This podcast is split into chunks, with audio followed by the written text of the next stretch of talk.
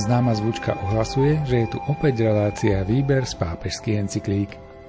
Milí priatelia, vítame vás pri jej počúvaní a pozývame vás, aby ste sa spolu s nami započúvali do encyklíky svätého otca Jána Pavla II.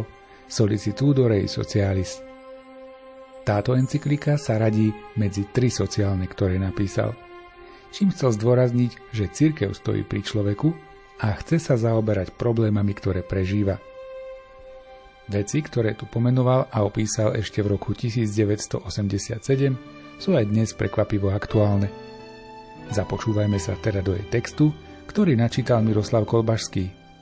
Komentáre si pripravil duchovný otec Anton Fabián a pohodu pri rádiách vám prajú Jaroslav Fabián a Martin Ďurčo.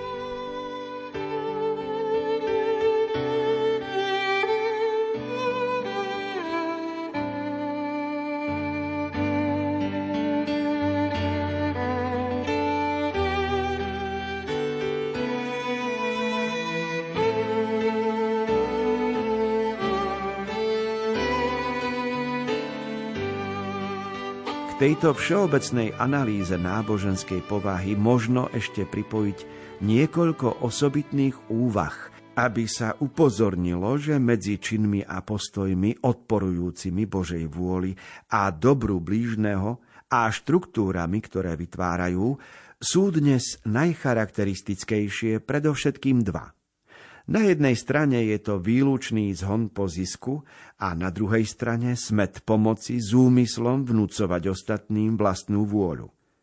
Ku každému z týchto postojov pre ich lepšiu charakteristiku možno pridať ešte výraz za každú cenu. Čiže, inými slovami, ide tu o absolutizáciu ľudských postojov so všetkými možnými následkami. Obidva postoje sú sami o sebe oddeliteľné, takže jeden by mohol jestvovať bez druhého, ale pri pohľade na skutočnosť vidíme, že obidva sú nerozlučne spojené, i keď prevažuje raz jeden, raz druhý. Je jasné, že obeťami týchto dvoch hriešných postojov sa nestávajú len jednotlivci, ale môžu to byť aj národy a bloky. A to ešte viac podporuje tvorenie tzv. štruktúr hriechu, o ktorých sme už hovorili. Ak by sme uvažovali o určitých formách moderného imperializmu vo svetle týchto morálnych kritérií, zistili by sme, že za niektorými rozhodnutiami, zdanlivo inšpirovanými iba hospodárskymi alebo politickými dôvodmi, sa skrývajú skutočné prejavy modloslúžby – kult peňazí, ideológia triedy a technológia. Chceli by sme uviesť tento typ analýzy zvlášť preto, aby sme ukázali skutočnú prirodzenosť zla, pred ktorým dnes stojíme v otázke rozvoja národov. Ide tu o mravné zlo, o ovocie mnohých hriechov, ktoré potom vedú k štruktúram hriechu – Zistiť príčinu zla týmto spôsobom znamená aj presne stanoviť na úrovni ľudského správania cestu, na ktorú máme nastúpiť, aby sme ho premohli.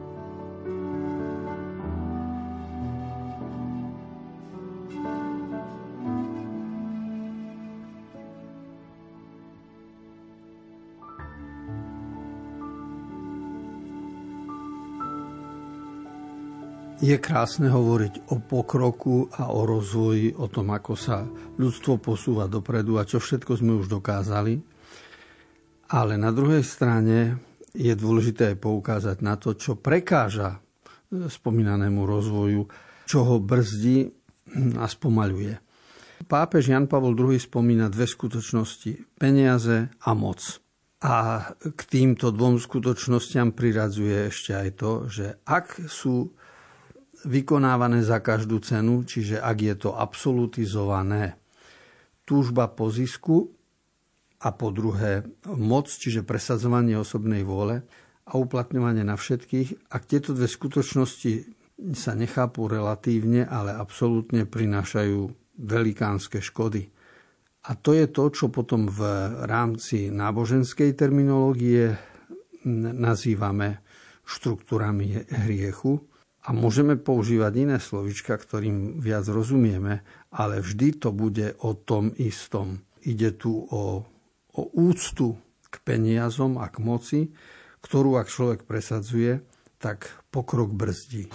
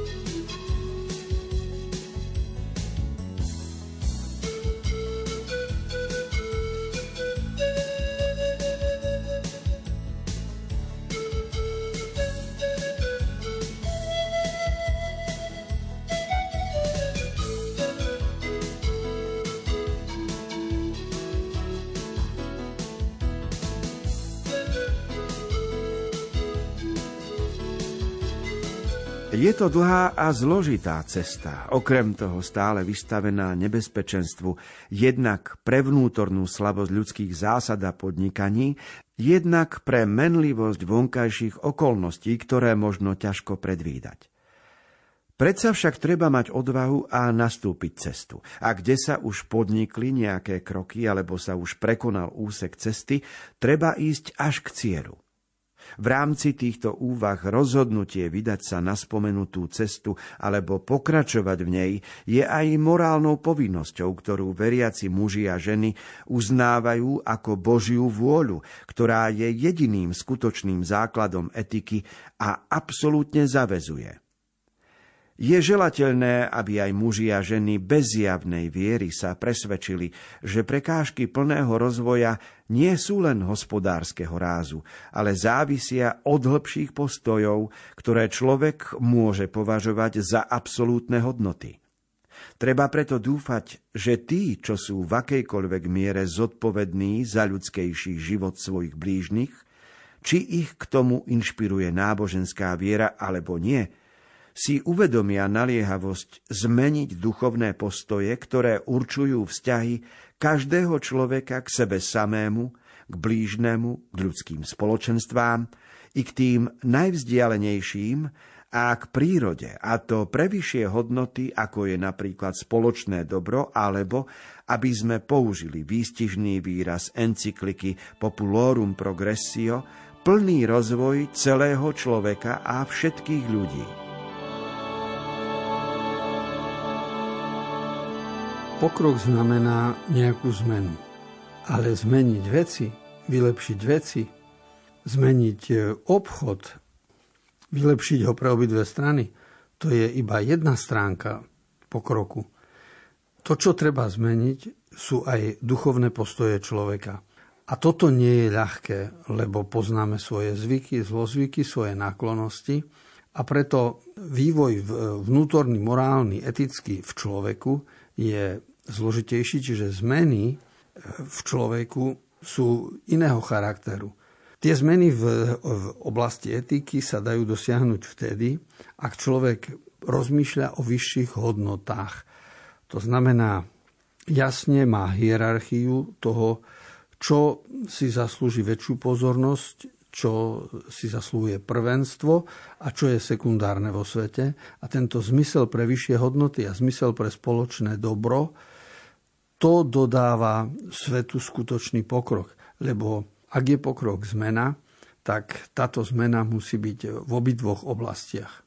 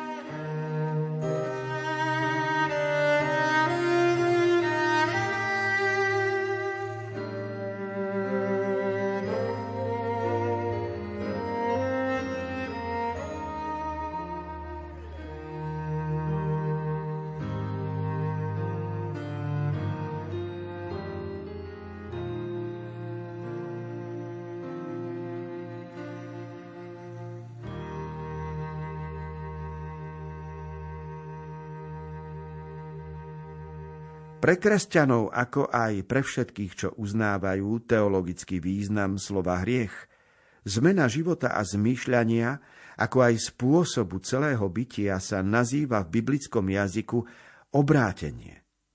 Tento výraz označuje špecifický vzťah k Bohu, k uspáchanej vine, k jej dôsledkom, a teda aj k blížnemu, to jest k jednotlivcovi, ako aj k celým skupinám. V Božích rukách sú srdcia mocnárov a všetkých ľudí. Boh podľa svojho prísľubu a pôsobením svojho ducha môže zmeniť srdce z kameňa na skutočné srdce z mesa, srdce ľudské. Na ceste k túženému obráteniu smerujúcemu k prekonaniu mravných prekážok rozvoja možno už zaznačiť ako kladnú a mravnú hodnotu rastúce vedomie vzájomnej závislosti medzi ľuďmi a národmi. Skutočnosť, že muži a ženy v rôznych častiach sveta pociťujú akoby vlastnú nespravodlivosť a porušovanie vlastných ľudských práv, keď sa narúšajú v ďalekých krajinách, ktoré možno nikdy nenavštívia, je ďalším znamením, že sa svedomia naozaj menia a že táto zmena má mravnú charakteristickú črtu. Ide predovšetkým o vzájomnú závislosť, chápanú ako systém, čo určuje vzťahy v súčasnom svete v hospodárskych, kultúrnych, politických a náboženských zložkách a tak táto závislosť sa chápe ako morálna kategória – ak sa takto uznáva a prijíma vzájomná závislosť, potom príslušnou odpoveďou je solidarita ako mravná a sociálna zhoda, to jest ako cnosť. Solidárnosť teda nie je nejaký pocit neurčitého súcitu či povrchnej citlivosti voči zlu toľkých blízkych alebo vzdialených osôb. Naopak, to je pevné a dôsledné rozhodnutie angažovať sa za spoločné dobro, za dobro všetkých a každého jedného, pretože všetci sme naozaj zodpovední za všetkých. Toto rozhodnutie sa zakladá na pevnom presvedčení, že príčiny, ktoré brzdia plný rozvoj, sú zhon za ziskom a smet pomoci, o ktorých sme už hovorili. Tieto postoje a štruktúry hriechu možno prekonať, pravda s pomocou Božej milosti, s celkom opačným postojom. S úsilím o dobro blížneho, s ochotou vedieť stratiť v evanieliovom zmysle v prospech druhého a nie vykorisťovať ho, vedieť slúžiť mu a nie utláčať ho pre vlastné výhody.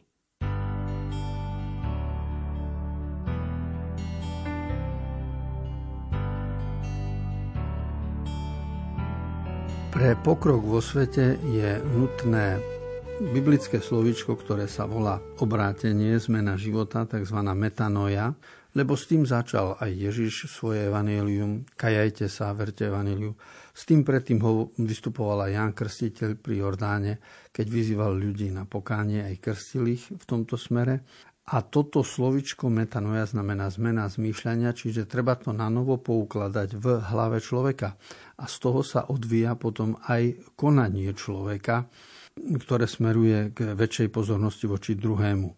Pápež vo svojej encyklike o sociálnych záležitostiach hovorí chválitebne, že to, čo je na pokroku priaznivé a čo potrebujeme oceniť, je vedomie vzájomnej závislosti medzi ľuďmi a národmi.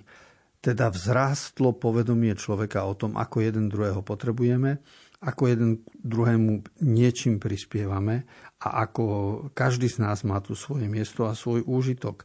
A toto prináša solidaritu, ktorá je veľmi dôležitá. Čiže začiatok slova obrátenie, metanoje, vzniká z vedomia vzájomnej závislosti.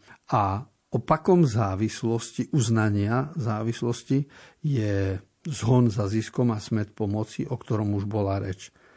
Skoro mystagogickým spôsobom Jan Pavol II tu pripomína náboženské veci, že tá naša solitárnosť a vedomie závislosti sa prejaví v tom, že budeme sa usilovať o dobrobližného, a budeme chcieť druhého nevykorisťovať, ale vedieť mu slúžiť a neutláčať ho pre vlastné výhody, ale vedieť sa obetovať.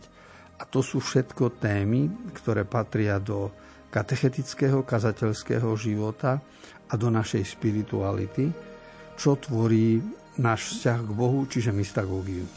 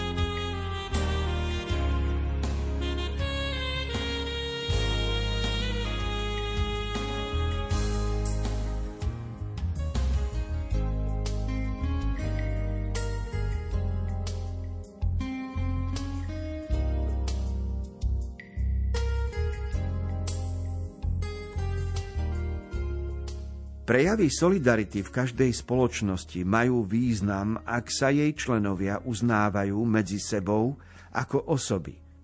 Mocnejší a bohatší, majúci k dispozícii väčšiu časť spoločných majetkov a služieb, sa majú cítiť zodpovednými za slabších a podeliť sa s nimi o svoju zámožnosť. Tí menej zámožní zasa v duchu tej istej solidarity nech nezaujmú postoj čisto pasívny alebo ničiaci spoločenské tkanivo. Majú sa domáhať svojich zákonitých práv, ale majú aj sami robiť čo vyžaduje dobro všetkých. Stredné vrstvy zasa nemajú sebecky nástojiť na vlastnom prospechu, ale majú rešpektovať aj záujmy druhých. Kladnými znameniami súčasného sveta sú rastúce vedomie solidarity chudobných medzi sebou, ich vzájomná pomoc a ich spoločné a verejné manifestácie, pri ktorých účastníci nesiahajú po násilnostiach, ale skôr poukazujú na vlastné potreby a práva a na neúčinnosť alebo korupciu verejnej moci. Církev v duchu Evanielia cíti svoje povolanie stáť po boku chudobných zástupov, posudzovať spravodlivosť ich požiadaviek a prispievať ich uspokojeniu bez toho, že by stratila z dohľadu dobro iných skupín v rámci spoločného dobra. To isté kritérium sa podobne uplatňuje v medzinárodných vzťahoch. Vzájomná závislosť sa má premeniť na solidaritu, založenú na princípe, že stvorené majetky sú určené všetkým. Čo ľudská príčinlivosť prácou vyťaží zo základných súrovín, má slúžiť spoločnému dobru. Silnejšie a bohatšie národy sa majú zriecť imperialistických snách a cítiť mravnú zodpovednosť za druhých, aby sa takto uvádzal skutočný medzinárodný systém, budovaný na základe rovnosti všetkých národov a na nevyhnutnom rešpektovaní ich oprávnených rozdielností.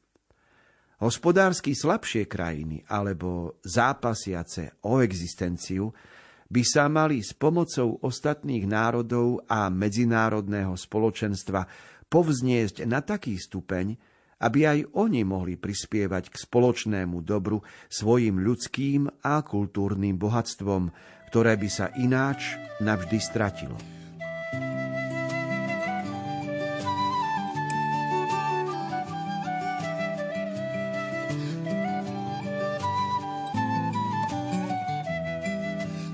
Témy, o ktorých rozprávame, nie sú náročné v zmysle ani filozofickom, ani teologickom. Nevyžadujú žiadnu odbornosť z psychológie ani sociológie. Ide o témy, ktoré sa dotýkajú každodenného života. A tak to bolo aj pred 50-60 rokmi. E, pápež používa určitý štýl, ktorý by mohol byť pre niekoho náročný, keby čítal text, ale z hľadiska pochopenia a uchopenia témy ide o veci veľmi zrozumiteľné. Napríklad povinnosť podeliť sa, ak som zámožnejší, to netreba nikoho zvlášť učiť.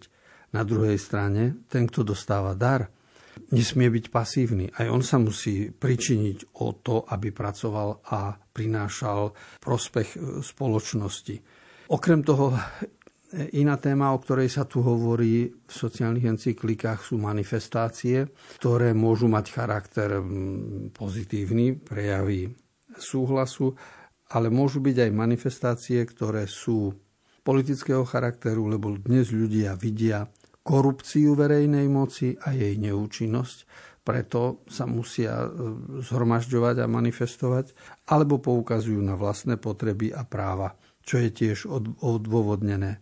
Takže z času na čas podľa druhu spravodajstva vidíme, kedy manifestácie majú charakter pozitívnej prezentácie, ehm, napríklad kedy sa hovorí o pochode za rodinu a podobne.